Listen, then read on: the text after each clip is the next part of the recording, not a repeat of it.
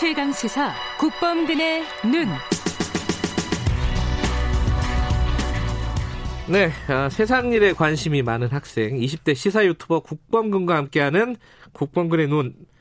두 번째 시간인데 뭐 사실상 첫 번째 시간이라고 보면 되겠습니다. 저번에는 전화로 잠깐 연결했고요. 예. 오늘 스튜디오에 모셨습니다. 안녕하세요. 네, 안녕하세요. 예, 저번에 얘기를 하다가 말았어요. 예, 그죠? 중간에 딱 끊겨가지고 저번에 무슨 얘기를 했는지 기억하시는 분이 있을지 모르겠는데 네네. 총선 인재 영입 관련된 얘기를 했습니다. 예, 맞습니다. 아, 근데 그러고 보니까 국범근 씨 같은 경우에는요. 예. 인재 영입 대상으로 혹시 연락받은 거 없습니까? 전혀 없습니다. 전혀 없고요. 좀 왔을 것 같은데. 아니, 오더라도 제가 급구 사양할 생각입니다. 제가 되면은 이 가정도 망하고 개인도 망하고 나라도 망하고 하기 때문에 저는 절대로 하지 않겠습니다. 예. 지금 원래 지금 그 모토가 세상 일에 관심이 많은 학생이에요. 네네. 세상 일에 관심 많으면 정치에도 관심이 많을 거 아니에요. 뭐 관심은 많아도 그것이 반드시 제가 직업 정치인이 돼야 된다는 의미는 아닐 거고요. 네. 저는 계속 생각하지만 저는 공직에는 전혀 걸맞지 않는 사람인 것 같습니다. 네. 알겠습니다. 네. 저번에 무슨 얘기까지 했냐면은 지금 인재 영입 한참 하고 있어요. 1호, 2호, 3호, 4호. 그렇죠. 예. 저번에 독수리 오영재 얘기도 잠깐 하셨는데. 그렇게 인재 영입하는 게 뭐 좋은 사람 영입하는 거야 나쁘지 않은데 왜 안에 있는 사람들이 크는 시스템이 아니라 밖에서 갑자기 들어오느냐. 이 얘기를 잠깐 꺼내다가 말았어요. 네네.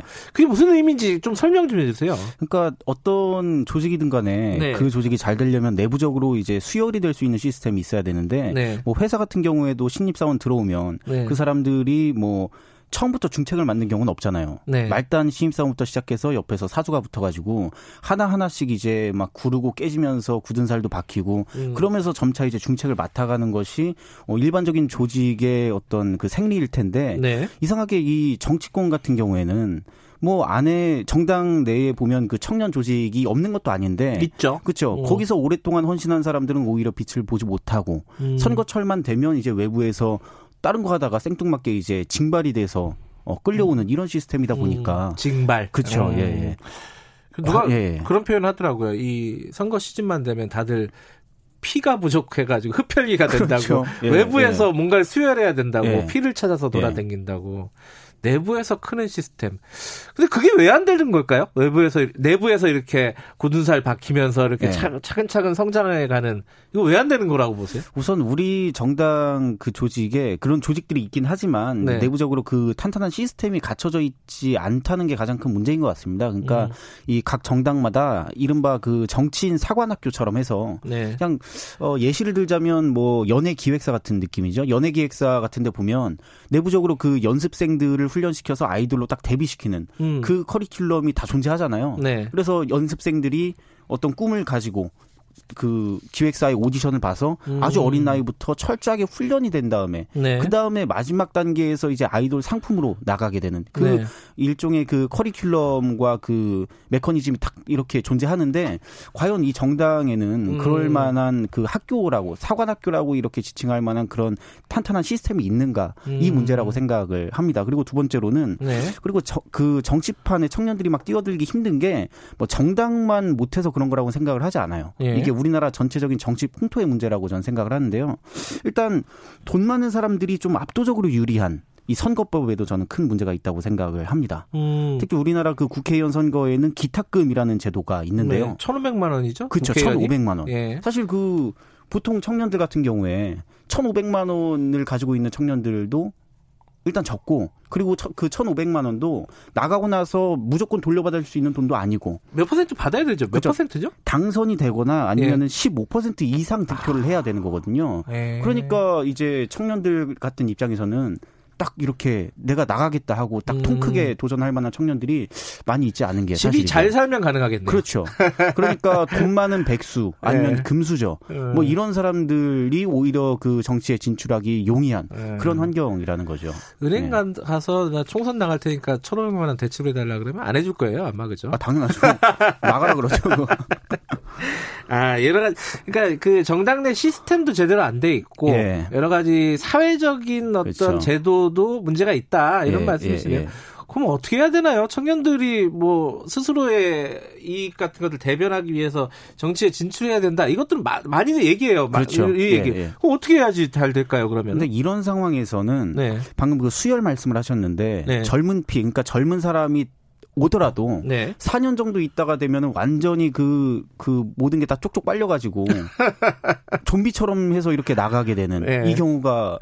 지금 많이 봤어요. 그렇죠, 그렇죠. 예. 그러니까 뭐 새로운 물을 간다 막 해가지고 물갈이라는 예. 말을 계속 씁니다만은, 그러니까 새로운 물이 들어오더라도 똑같이 이제 구정물이 돼서 나갈 수밖에 없는 이 전반적인 시스템의 문제도 있고 이 풍토의 문제도 존재하는 것 같아요. 그래서 네. 이 두 가지를 같이 고쳐야 된다 생각을 하는데, 가장 먼저 고칠 수 있는 건 물론 이제 제도죠, 제도. 예. 이 선거 제도. 를 개혁하는 것과 그리고 이 정치 교육 제도를 개혁하는 것이 가장 그 출발점이 되지 않을까 싶습니다.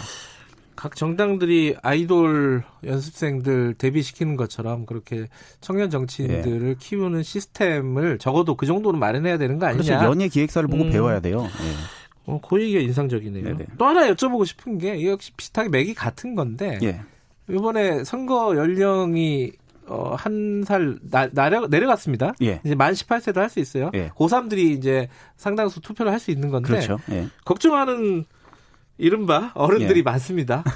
예. 어떻게 보십니까? 그런데 더 낮춰져야 되고요. 일단은. 더 낮춰야 된다? 네, 더 낮춰야 됩니다. 오. 제 생각은 더 낮춰야 되고, 그리고 걱정을 하시는 가장 큰 이유 중에 하나가 네. 과연 그 고등학생들이 투표를 올바로 할 만한 판단력이 있느냐 뭐 이런 논지거든요. 그거죠. 핵심이 그거예요. 그렇죠. 그런데 예. 사실 그렇게 판단력을 증거로 해서 우려를 하는 건 본질에서 벗어난 얘기거든요. 왜냐하면 이 보통 선거의 원칙이란 게 뭡니까? 네. 모두가 뭐 성별, 학력, 뭐 기타 배경 등등에 상관없이 동등하게 한 표를 행사해야 된다는 원칙 아니겠어요? 네. 여기서 판단력이라는 게 낄 여지가 없는 거죠. 왜냐하면 사실 냉정하게 따져보면 우리 어른들도 뭐 얼마나 그렇게 판단력이 대단해가지고 행사를 하냐. 그 얘기 나올 줄 알았어. 그렇죠. 이런 엄정한 잣대로 하면은 걸러질 사람들 많이 있을 겁니다. 그리고 단적으로 얘기해서 저 같은 무지렁이도 서울대 교수님과 똑같이 한 표를 행사해야 된다는 게 이 보통 선거의 원칙인 거거든요. 네, 네. 판단력을 기준으로 해가지고 뭐 어떻게 기준할 것이, 뭐 선거법 뭐 시험 볼 것도 아니고 그러니까 이 판단력을 증거로 해서 애초에 이야기를 하는 게 본질에서 벗어난 얘기일 뿐더러 네. 그리고 우리 청소년들이 그렇게 판단력이 떨어지냐 하면 저는 그렇지 않다고 생각합니다. OECD 국가 중에서도 우리 청소년들의 문해력이 상위권에 위치하는 걸로 나오고 있고 그리고 또 18세라고 하면은 뭐 군대도 갈 수 있고 결혼도 할 수 있고 기타 모든 그 사회 활동을 하는 게 다 법적으로 보장이 되어 있는 나이인데 네. 투표만 할 수 없다라는 것은 저는 어불성성이라고 보는 그러니까 거죠. 그거예요. 예. 이제 반대하는 여론 중에 지금 어차피 통과됐지만은 뭐 걱정했던 여론들이 지금도 뭐 걱정하는 사람도 있습니다. 예를 들어 좀 쉽게 얘기하면 예. 정교조 선생님이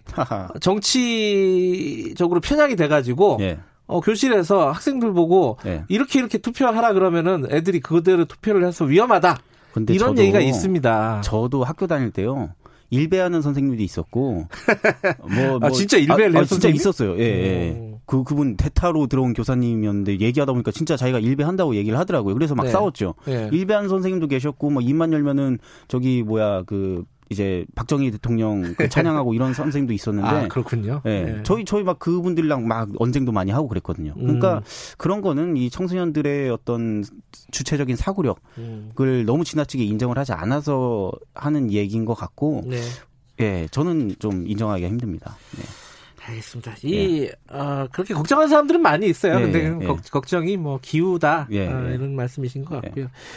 최근에 핀란드에서 만 34세 총리가 나왔습니다. 예. 그거 보시고 어떤 생각이 드셨습니까? 저는 근데 그게 부러운 게 그 네. 사람이 생물학적으로 젊다는 것뿐만이 아니라 네.